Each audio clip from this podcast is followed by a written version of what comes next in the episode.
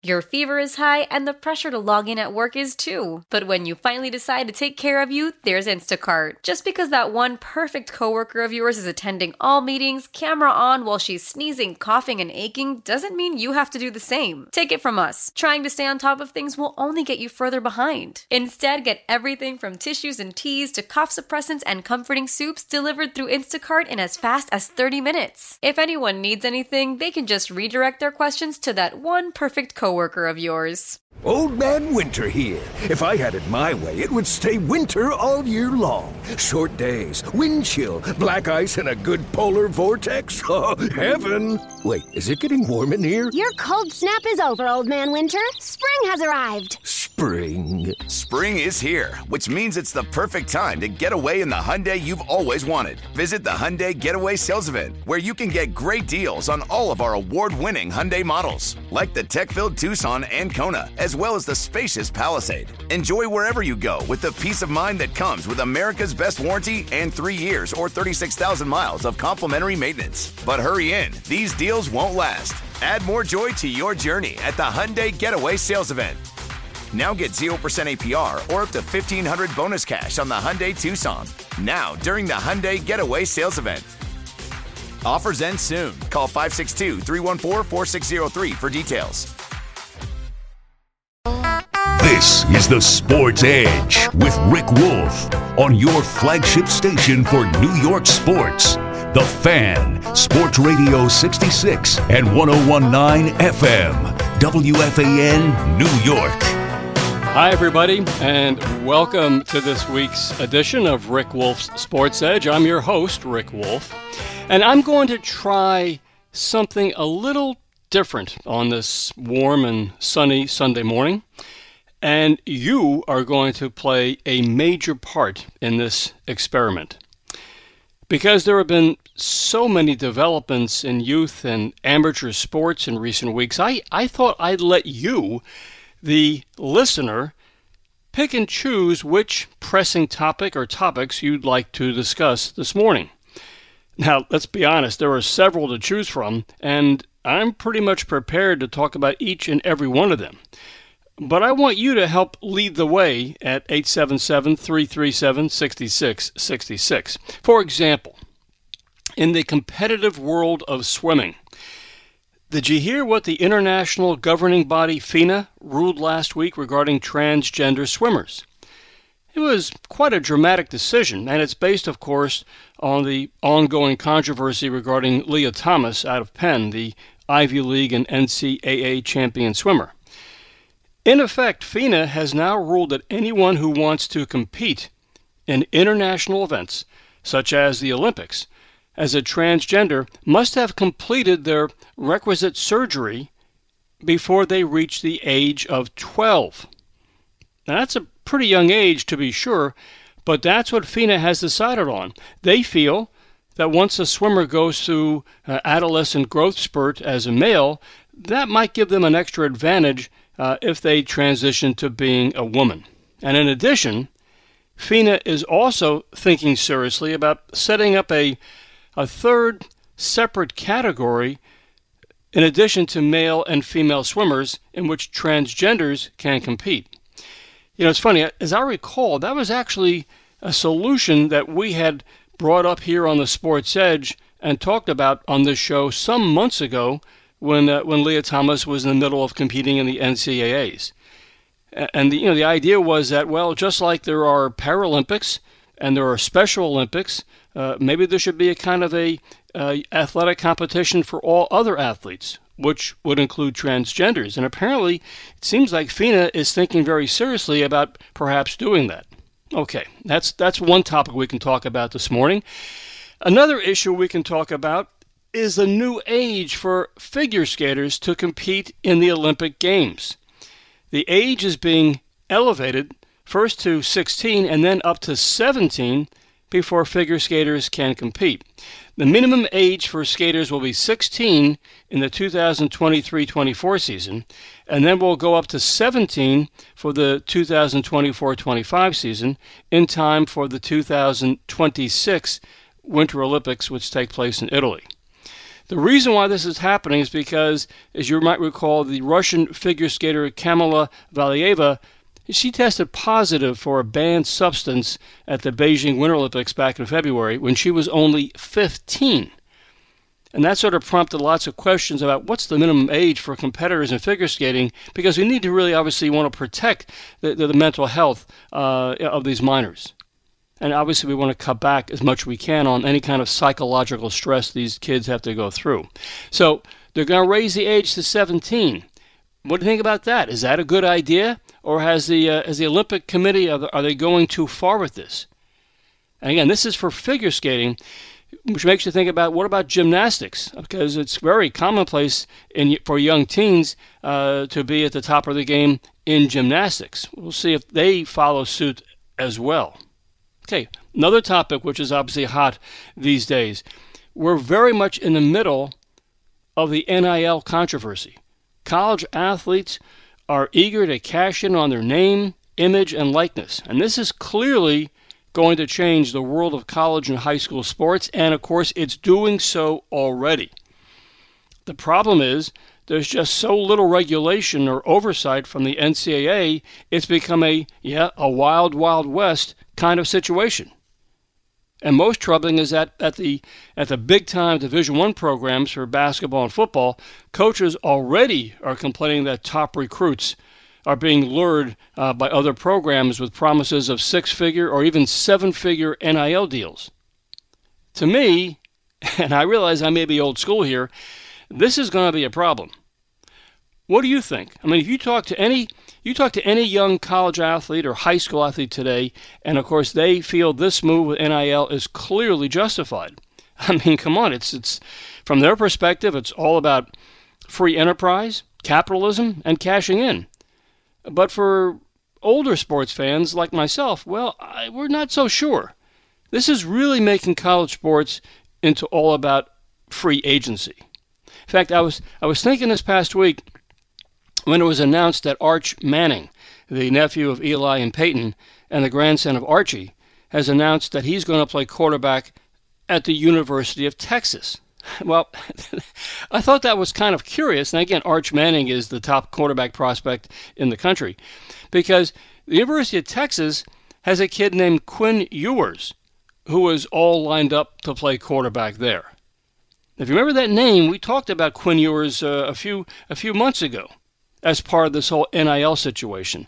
Ewers was a superstar high school quarterback from Texas who decided at the last moment not to go to the University of Texas, but to go to Ohio State, pretty, pretty much because the state of Texas at that time, just a couple of years ago, didn't allow NIL for athletes. But the state of Ohio did. And yet last year, as a freshman at Ohio State, even though Ewers brought his seven figure NIL deal with him to Columbus, he rarely played. He just didn't play at all practically, maybe one or two snaps the entire season.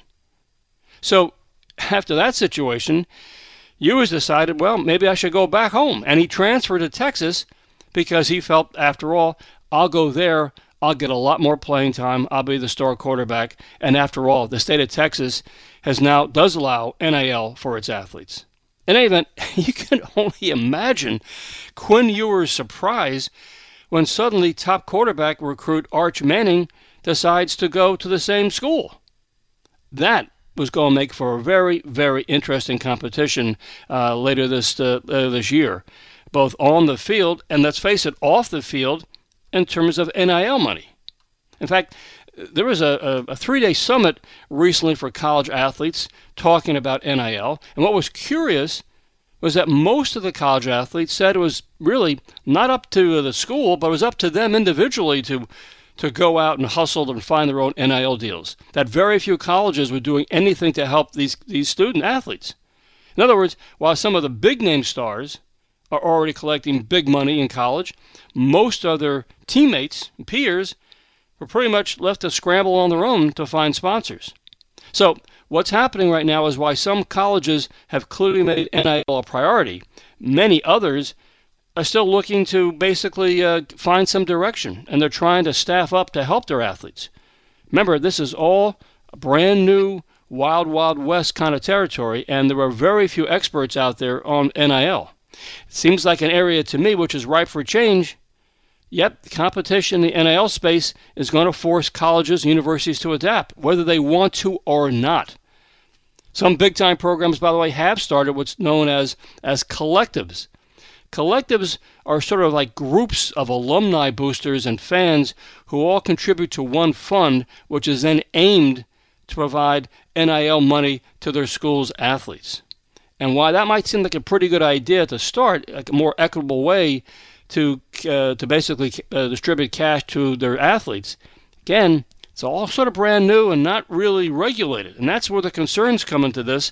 Collectives have come under scrutiny because there are all sorts of uh, rumors about uh, you know inducements to recruits and transfers that come in. In other words, if you come to my school, my college, then we'll make sure you're guaranteed a lot of money from this collective uh, bunch of dough that we've collected from the alums and the booster club. I mean, this is this is screwy kind of stuff. It's scary. 877 337 6666. And before we go to a break, because I do want to get your thoughts and comments about any of these topics, Right next to NIL deals is the NCAA transfer portal, and that's here to stay. Transfer portal, what do you feel about this? What are your predictions? I mean, if you're if you're a, an athlete who is a breakout year at your current college, aren't you going to be tempted to go to a bigger university where there is more media exposure and presumably, yes, more NIL money? How does all this get supervised by the NCAA? I mean, I for years the NCAA has always complained that they never had enough manpower to oversee all the infractions, and now we have transfer portal concerns and NIL. And don't forget, just last summer, the NCAA lost nine the ruling of nine nothing, nine zero in a Supreme Court case, the NCAA versus Alston, in which the entire Supreme Court agreed that the NCAA as it's currently put together, is on thin ice. A direct quote, quote on that case from Supreme Court Justice Brett Kavanaugh the NCAA's business model would be flatly illegal in almost any other industry in America. End quote. So, I mean, the NCAA, they're just they're trying to watch their own situation as to whether or not they're going to be a viable entity moving ahead.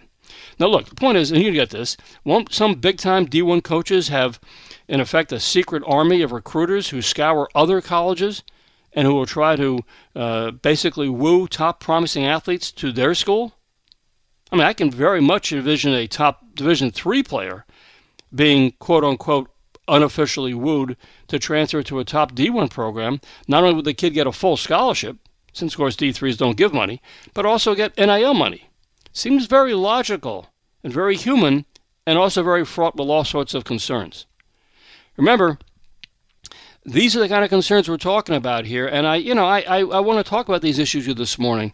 Uh, the, the, NCAA is trying to figure all this out as I go along, uh, which concerns me because they have their own issues uh, in terms of manpower and, and trying to enforce everything. And again, it seems that the uh, the NIL and transfer portal they're here to stay. Remember, the transfer portal, by the way, that's only been around for really just about four years. It was introduced back in 2018. So that too is still a work in progress.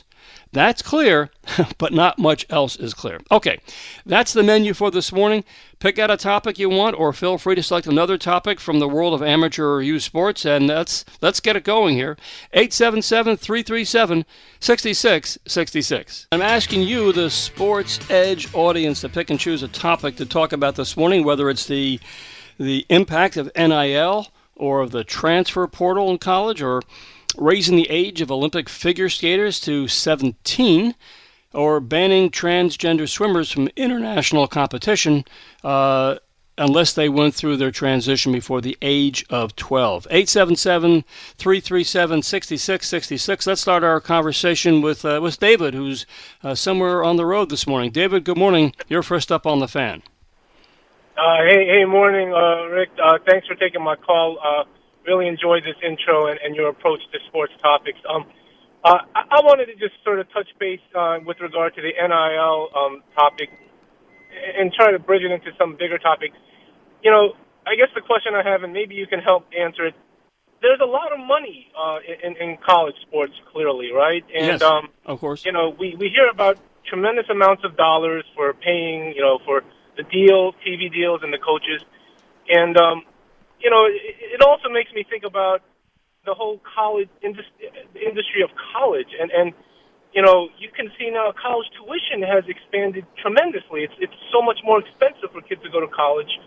And I guess the question I have overall, where's all this money going? You know, why is every you know, college sports generates a lot of dollars. The tuition is so high. You hear about kids, you know, graduating college with tremendous debt. Where's it going? Who, who's getting all this money? I'm curious. Is it is it the professors? Is it, you know, is it the dorm RAs? I, I don't get it. You know, maybe you can help me out. well, David, I don't, I don't think I have all the answers on that one because obviously you're asking a very, very, very smart and very difficult question. Um, yes, we all know that uh, college sports, particularly at the Division One level, for the revenue-producing sports, uh, obviously football and basketball come to mind, but there are other ones as well. Uh, you know, down south, uh, Division One baseball is is big money. Uh, certainly, ice hockey uh, at the D1 level can be a lot of revenue. Uh, women's basketball, of course. I mean, the point is that the fact is there are some some revenue producers, but the truth is most of the college sports do not make money. Uh, they are lo- there are losses for the university, and somehow the university has to find a way to support all those. Now, obviously, that comes from the, the monies that are generated from the revenue sports, but again, in terms of why college is so expensive, I'm not an expert as to why that is, except we all know that tuition does go up every year room and board, books, all that stuff. Um, yeah, I mean, we also know that uh, top professors, university presidents, uh, they make uh, hundreds of thousands in salary um, because obviously they're out there trying to, particularly the presidents, trying to to woo the alums to give more money back to the school. But then again, the other question that always sort of pops up is why, why do these universities have such staggering amounts of money as endowments? I mean, uh, I, I, my own alma mater, Harvard, I mean, I think they have an endowment the last time I checked of something like $40 billion. That's 40 with a B, 40 billion. And where is why? Where is that money being spent? Can't some of that money find its way back to athletic programs or to uh, you know other situations that the school needs? I don't know. I mean, it's it's a concern. And the other side of the coin is, as you said, the fact is so many kids come out of college these days so deeply in debt uh, with with uh, with uh, student loans.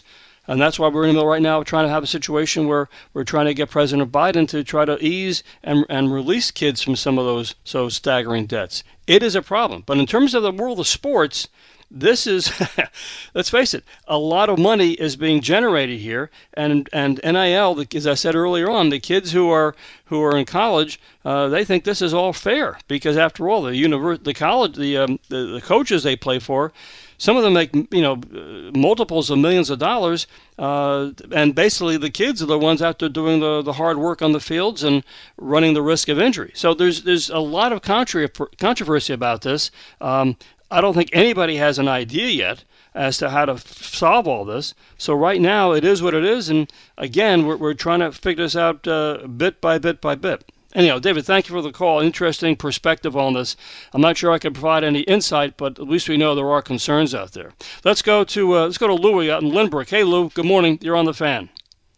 Hey, Rick. How are you? Good. How are you? All right. Uh, one question I'd like to present is uh, the kid now says when he when he's going to a coach, he says, "What are you going to offer me?" Yes. yeah. I mean, it used to be before. What can you do for me? As a player. Now, what are you going to offer me? And then, how are you going to coach me? it, you know, Lou, you really sort of nailed on the head. It wasn't that long ago where, where if a kid was being recruited, uh, at some point he or his parents or she or his parents would say to the college coach, "Okay, uh, I, am really interested in going and playing for you. Uh, a couple of thoughts. First of all, is, is there any athletic scholarship money uh, you can offer me? And obviously, that's a very important consideration because you know if there is money, that that has to be discussed as to what kind of scholarship the kid might get. Second question is usually like, okay, coach, uh, if I come here to the program, what what's my chances of being a starter my freshman year? You know. Now the third question into the mix is, okay, Am I going to start my freshman year? How much money are you going to give me in scholarships? And he just said, Lou, now the question is, How much extra NIL money are you going to promise me?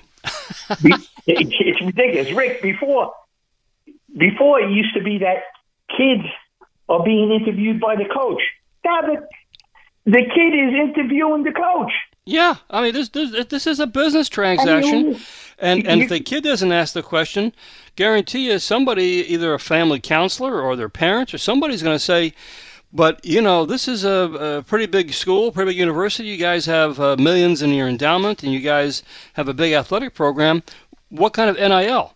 And honestly, if you're the coach and you really want to get this kid to go to your school, you better have a pretty good answer. You just can't talk in, in vague terms like, well, we're still trying to figure this out, or we're still trying to find somebody to be hired for uh, to head up an NIL department. No, too many universities already have these things in place. Um, yeah. And I, you know, I know some universities they say, well, we have to put you in touch with our sports information department.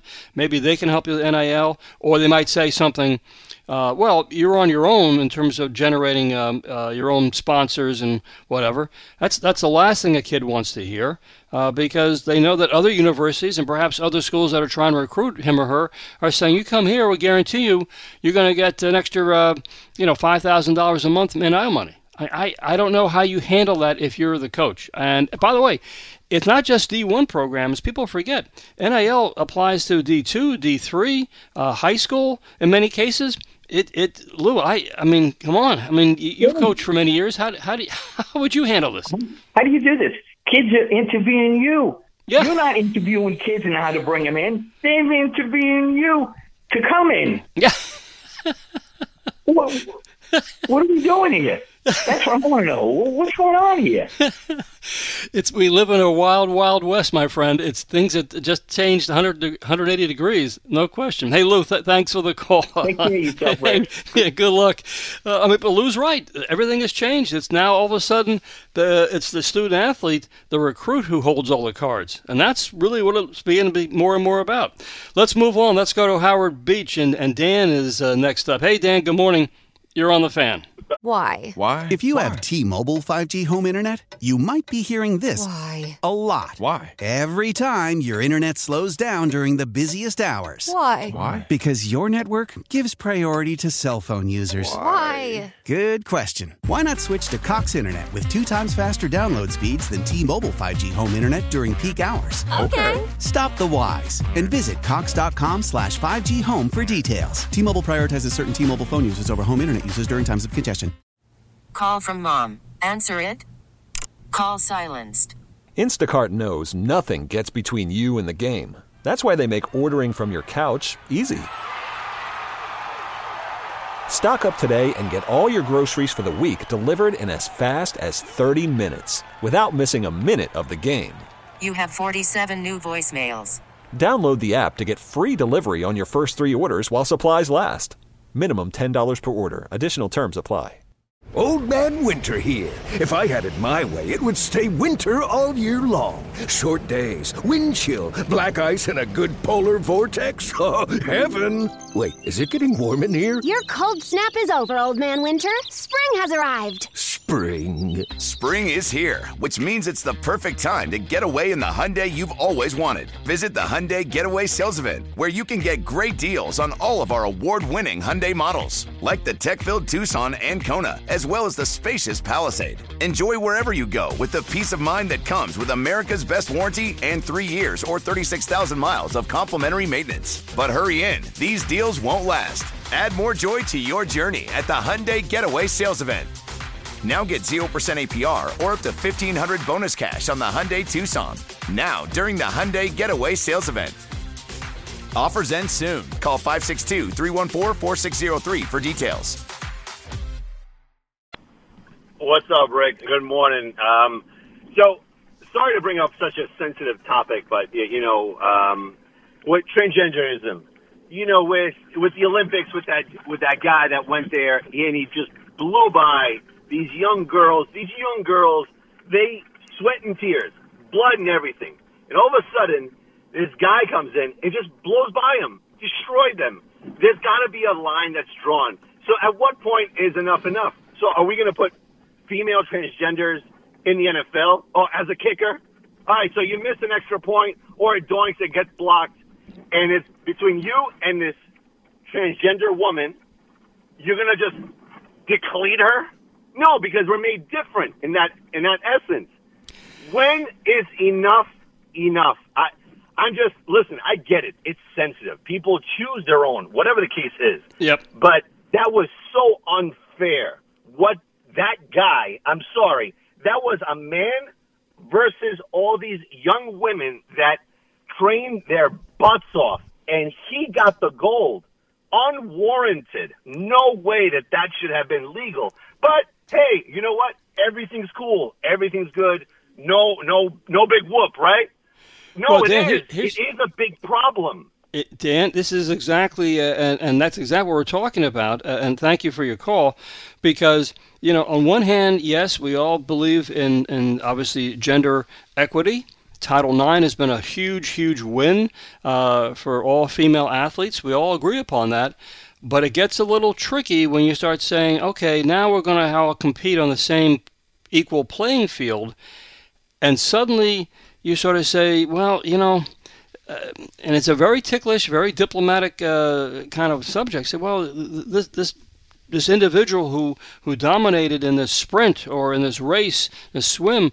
I mean, the fact is that uh, that woman used to be a guy, uh, and obviously went through adolescence as a guy and benefited from all the growth spurt and testosterone as as a male and now he's uh, transitioned to being a woman. And he, this is the whole argument that somehow th- these individuals have a built-in sort of advantage because they're, bigger, stronger, faster. This is what we're talking about. This is why FINA decided, well, we think we're going to basically say, no, you can't compete uh, unless you've gone through your transition before the age of 12, which is obviously before adolescence. That wasn't just a, a, a age they pulled out of a hat. They said, we want to do it before they go into their teenage years. And two, they're basically saying we want to be fair and equitable uh, so everybody understands that they need a, a level playing field. And that's why they're suggesting we may have a new category for all other athletes who aren't basically male or female, or you know, uh, in terms of their, their their their their sex and gender. So this is what we're talking about here.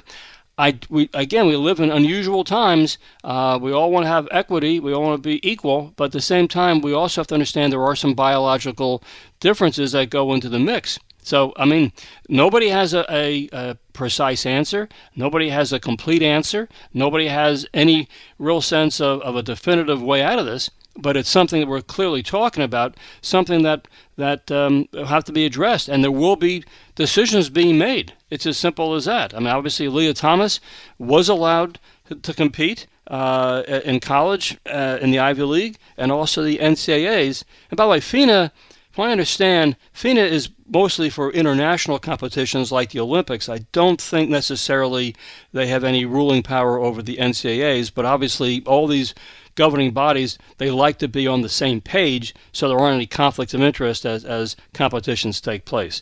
Interesting stuff. Again there are no answers. We're trying to find our way you know step by step all right, let me let me take a, another break here. When I come back, I want to continue with your calls.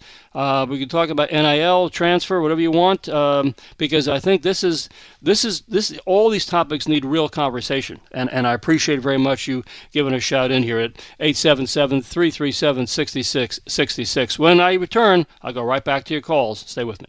Hey friends, don't forget you can always find me at AskCoachWolff.com and you can get a preview of the next uh, coming show on Twitter at Ask Coach Wolff. Uh, we're talking this morning about a variety of issues uh, and, uh, you know, what what do you feel is the biggest pressing topic in terms of amateur and youth sports today? Whether it's NIL, we just heard from from Lou from Lynbrook uh, as a longtime coach saying everything is the tables are turned. Now it's the kids basically interviewing the coach and the university as to you know why I should go there. I mean, it, it's in terms of how much money are you going to pay me, not just in terms of a scholarship, but also in terms of of NIL money. It, it's it's really unbelievably how quickly these things have, have come about. The transfer transfer portal is here to stay.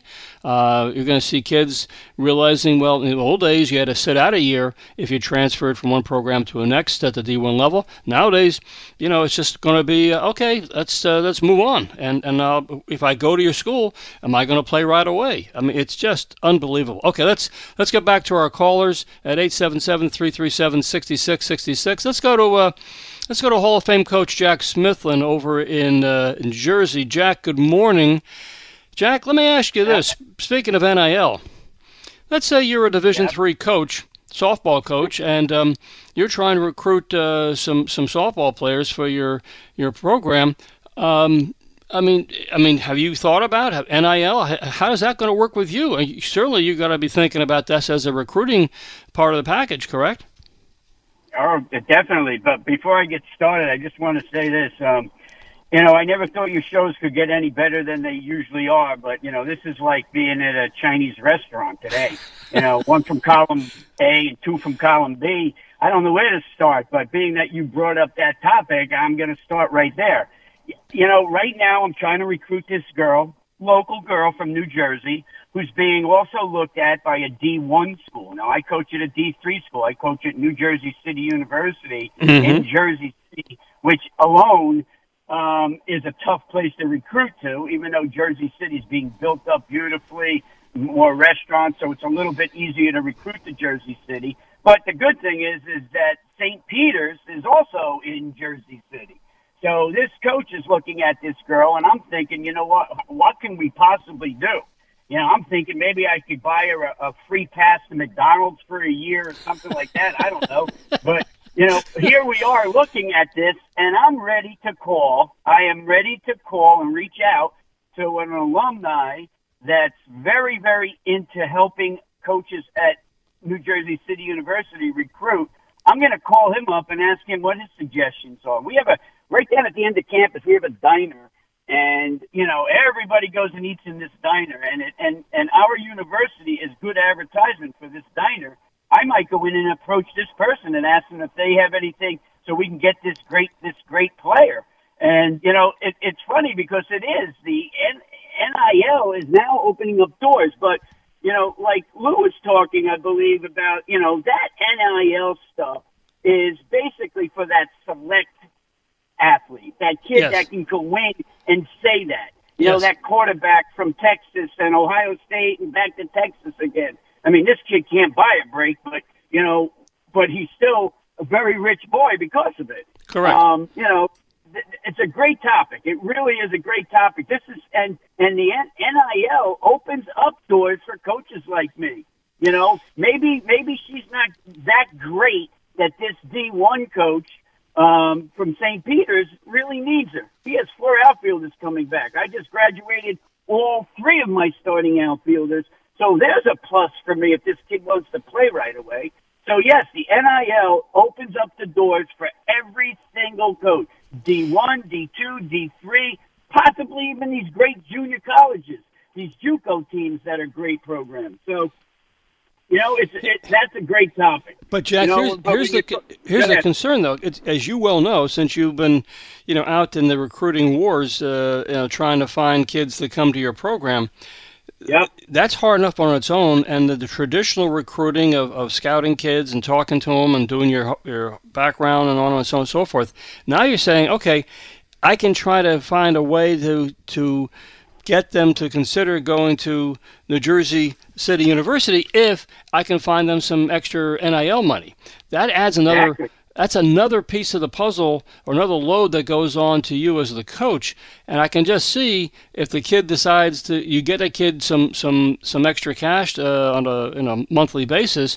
Won't the other uh, women on the team sort of say, "Well, how come, coach, you didn't do that for me as well?" I mean, it gets to be sort of a tricky proposition, don't you think? Yeah, but you know what my answer to that is? Seriously, I didn't need to. You know, you oh. you chose to come here. I recruited you. You came here. You know, we're looking at. Listen, if a player's playing for me and for for Ashley Martinez, you're there because you love the game. D three, you know, used to be the game of I'm there because I love the game because of course. you don't get any. The yeah, only kind but... of money you get is, is academic money. But now this opens up the door, And now maybe we people who want to stay home and want to stay near Jersey City, now maybe they're going to start coming to us that are D1 and maybe D, D2 material. And they'll come to us and say, listen, you know, if you want me to come here, you know, and that opens up the door. It's another option. I You I, it- I it- agree. I mean, it's it's just it's just going to be another interesting sort of. Uh, uh, it's be interesting to see how all this plays out. That's what I'm trying to say. And we, as you said, and I agree with this, at the D1 level with the big superstar athletes who are being recruited by all the top programs, of course, that's a different kind of strata, and there's much more money that's going to end up in the kid's pocket from the various sponsors and collectives and whatever. But clearly, kids at the D2 or D1 programs, which are mid majors, or at the D3 level, it's going to change. And uh, yeah, a kid may come to you, coach, and say, you know, uh, I went out and I got my own sponsor. Uh, my own NIL sponsor. Hope that's okay. And you say, sure. You know, I mean, it's just the way it is. Um, it's just, I don't know. It's going to be interesting to see how it all, all plays out. Jack, thank you for the insights um, and on the, what's happening with your program and being an, uh, a coach of recruits. It's interesting. Thanks for the call, Jack. We'll talk soon. Let me move on to, uh, let's go to Guy out in southwest Missouri. Guy, good morning. Welcome to the fan. Hey, good morning. Good morning. I've I've enjoyed listening to the show the last uh, couple of months and thought I'd take a shot and call in. But thanks for taking my call. Sure. You know, I, and I think you know the, the, the transfer portal is probably the least of my concerns. I you know I understand that given a you know one time deal where kids can move on. And right now you've got so many kids, men and young men and women that are all you're stuck on that escalator because of the COVID years. Mm-hmm. So they've got you know it's just backed up. Yes. Things where you got kids coming out of high school now that really don't have a place to go, and if they do get somewhere, maybe they push someone out of a starting role that they would have had otherwise. So I'm okay with that. And NIL, I think, is just a mess. Uh, I think it's it's something that you know we here in Southwest Missouri. And I know people that typically are listing now Missouri State's part of the Missouri Valley Conference. They lose maybe the best player in the conference. He goes to Mizzou. You know, gets a house and a car and a six-figure income. Uh, you, you know, another kid from uh, from here went to high school here, went to Mizzou as a player, and uh, he decided he's going to Arkansas for a six-figure income, and he's walking into an Arkansas team that he's probably not going to see any playing time. Yeah, well, uh, with everything that they've got coming back. I mean, I, I mean, it, it's it, it sits there and, and you sort of say, well, who's who's the victim here? Because as I said early on in in the program, guy, it, it's uh, the kids today all feel a sense of entitlement. They figure, well, gee whiz, my, the college coach is making millions of dollars. How come I can't cash in? I'm the one out there, you know, busting my hut, uh, my butt, and running sprints and trying to get in the game. And uh, you know, I don't. All I get is maybe a little scholarship money, but uh, why why does why don't I get some extra money for doing this? So we basically have turned our, our college athletes. Um, if there was any question in the past as to whether or not they were professionals, they are now professionals. They're getting paid. Simple as that. Uh, they are indeed, and I, I don't think anything's going to rein this in except perhaps maybe, uh, you know, what was 50 years of Title IX. You know, the the women get involved and say, wait a second, all this money's going, you know, to, to, to college football to these players and going to the, you know, the, the Division One, you know, uh, one and done type uh, college basketball players, and maybe some baseball, especially when you get into the into the SEC. But you know, things have just changed so much. I can remember when I was in school. I'm a former college uh, NCAA quarterback and, and NCAA baseball player. Uh, both my sisters were good athletes. Um, then I went into administration. But when I was in high school and elementary school, if I got sent home with a note, I was in trouble. I mean, I, I was eating spinach standing up for a few days.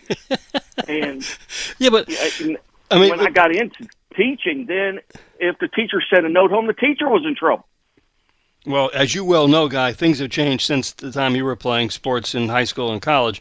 Um, and quite frankly, uh, the whole whole landscape and the, the relationship between student athletes and coaches and parents, uh, as we have documented on the show for years, it's changed dramatically. And uh, you know, it's just the way it is. And kids today, they have a sense of you know, I, I'm a good athlete. I want to go to the school. I want to. I'm being recruited. I'm going to ask the coach who's recruited me. This is great. Love to go here. A, will I start as a freshman?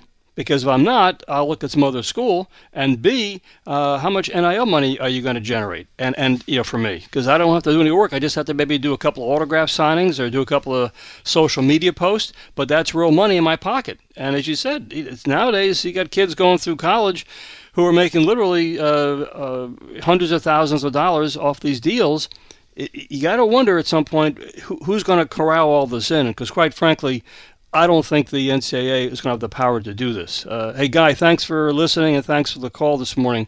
I, I do think this is what we're looking at here. And again, uh, I know I've mentioned this in in, uh, in years past, but again, it bears repeating. Really think the time has come to give some serious thought about having a commissioner of youth sports in this country, uh, some sort of panel of experts who could basically be independent uh, and look over the landscape and decide, okay, how are we going to basically corral all this in and do the right thing for not just the student athletes, but for the schools and everybody who's involved? Because right now, this is a free for all, and it's. Um, people have more questions than ever about NIL, transfer portals. What do I do? What are my rights as a student athlete, and so on and so forth. I think that's that seems to be the next step. Let's move on. Let's go to Ron over in Wyckoff. Hey, Ron. Good morning. You're next up on the fan. Good morning, Rick. Just interested to talk to you about. You're concentrating all this conversation about NIL. It's talking about a very few athletes. Let's talk about the reality. Only five percent of high school athletes go on to college. The general problem in youth sports is the parents. They have unrealistic expectations. I'm involved in a league, and I've been urging for years that they have a forum where the parents understand that the scholarship availabilities are absolutely very, very limited for a very few students. In the meantime, these parents are spending thousands of dollars chasing their unwanted dreams and creating all sorts of problems at the youth level. But we don't have enough officials unless they deal with the parents and get them in line and get the officiating back, there's going to be no youth leagues because there's going to be no one who wants to deal with it. That's correct. I mean, we've been talking about that on the show for, I don't know, two decades, Ron. We're all aware of the fact that the sports parents and their expectations. The problem is this when, when, the, when the the athletic directors at the high school level or the coaches sit down with the parents before each season and they explain to them, according to the latest NCAA stats, that less than 4% of all high school varsity athletes. Less than 4% will ever make a, a college team, whether it's Division 1, Division 2, or Division 3.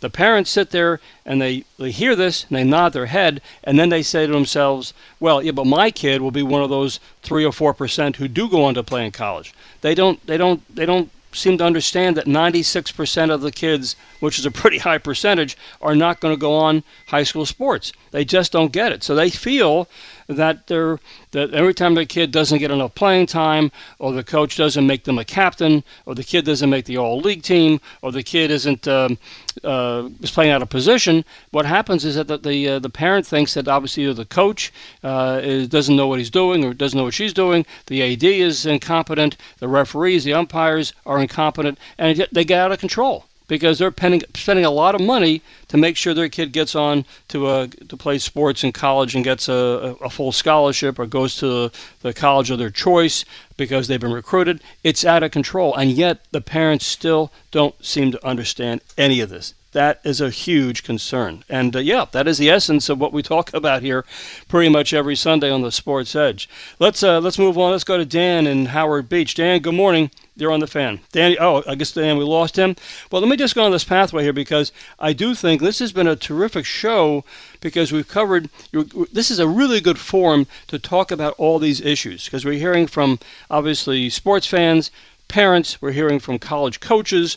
I mean, the, the, shifting sands of, of amateur and youth sports in this country, as we've discussed for years on the program, it's really sort of coming, it's all sort of accelerating. There, there, are things that are happening that would have never even been considered, you know, 5, 10, 15, 20 years ago. But it's changing and changing dramatically. And, and I just, I don't know. I, I we, as I said, whether it's NIL, uh, because this is going to have to be somehow corralled. Uh, there's going to be at some point somebody somewhere is going to either file a lawsuit because the kid feels they got um, uh, were treated not fairly. Um, the NCAA, which again, even when I was coaching uh, back in the day uh, at the collegiate level, the NCAA always would complain that they didn't have enough manpower to oversee and to uh, basically enforce all the rule infractions to, to see what was going on. So now we got problems. I mean, it, it's it's a concern uh, as to how they're going to now try to a not monitor what's happening with the transfer portal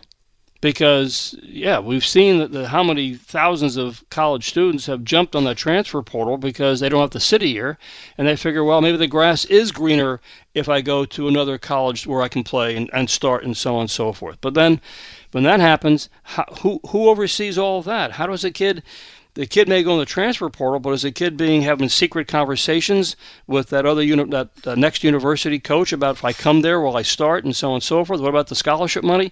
I mean that that's a concern. Um, number two, of course, is right on top of that is NIL. If I'm going to transfer, maybe I'm going to transfer because uh, at that next school I attend, there's going to be NIL money. Because right now the school I'm at doesn't have that kind of resource. They don't have anybody overseeing that. They're telling me if I want to get some extra money, cash in my pocket as a student athlete, well, that's fine, but go out and do it on your own. And from what I read right now, that's exactly what's happening uh, in most programs. The, the, the, schools are telling the athletes, yeah, if you want to go out and talk to a local, you know, pizza shop about being your, your sponsor, then go ahead and do that. But we can't do that. We're not going to do that. But now the kid has a really great year, and now he's looking at other schools. Next thing you know, they're saying, you come here, we'll get you another $5,000 a month from, from NIL money. That's a concern because, uh, you know, it, it's, it's, it's just, uh, I say, it's a free for all. And of course, we're seeing all those other changes here in terms of the whole recruiting process. I mean, who, who you know, what's happening next? What, what's the next great development that's going to take place? Is the NCAA basically just going to fold up the tent and go out of business? And so it's going to be run by individual uh, college conferences? How are they going to look oversee the rules? I mean, how does this work? And let's say you're you're a college athlete in a program. This always concerns me that um, you see your star quarterbacks getting you know a million dollars for uh, NIL, and you're not getting anything, and yet you're you're there basically as a lineman, an anonymous lineman, to help protect that quarterback from getting pummeled.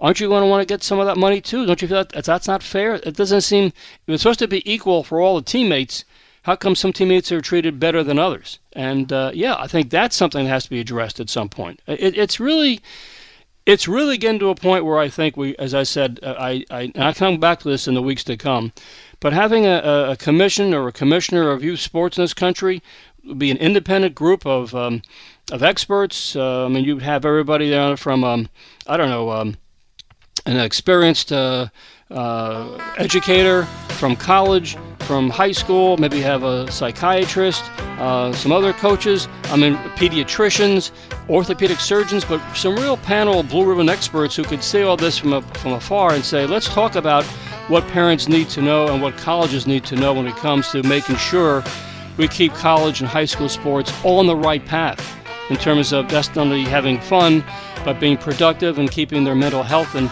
in perspective as well. Okay, that's going to do it for me and this edition of the Sports Edge. My thanks, as always, to Ed Arzuman, the Zoom Man. Moose is up next. I'll see you next Sunday right here on the Sports Edge. How powerful is Cox Internet? Powerful enough to let your band members in Vegas, Phoenix, and Rhode Island jam like you're all in the same garage. Get Cox Internet powered by fiber with America's fastest download speeds. It's internet built for tomorrow, today. Cox, always building better. Cox Internet is connected to the premises via coaxial connection. Speeds vary and are not guaranteed. Cox terms and other restrictions may apply. Analysis by Ookla Speedtest Intelligence Data. Fixed median download speeds. USQ3 2023. Old Man Winter here. If I had it my way, it would stay winter all year long. Short days, wind chill, black ice, and a good polar vortex. Oh, heaven! Wait, is it getting warm in here? Your cold snap is over, Old Man Winter. Spring has arrived. Spring. Spring is here, which means it's the perfect time to get away in the Hyundai you've always wanted. Visit the Hyundai Getaway Sales Event, where you can get great deals on all of our award-winning Hyundai models, like the tech-filled Tucson and Kona, as well as the spacious Palisade. Enjoy wherever you go with the peace of mind that comes with America's best warranty and three years or 36,000 miles of complimentary maintenance. But hurry in, these deals won't last. Add more joy to your journey at the Hyundai Getaway Sales Event. Now get 0% APR or up to 1500 bonus cash on the Hyundai Tucson. Now, during the Hyundai Getaway Sales Event. Offers end soon. Call 562 314 4603 for details. Celebrate and save at Ashley's anniversary sale with hot buys, your choice of colors starting at just $3.99. Ashley Sleep mattresses starting at $2.50. Plus, receive a free adjustable base with select mattress purchases and shop top mattress brands like Stearns and Foster, Tempur-Pedic, Purple, and Beautyrest Black with 60-month special financing only at Ashley. Subject to credit approval. No minimum purchase required. Minimum monthly payment, down payment, tax, and delivery may be required. See store for details.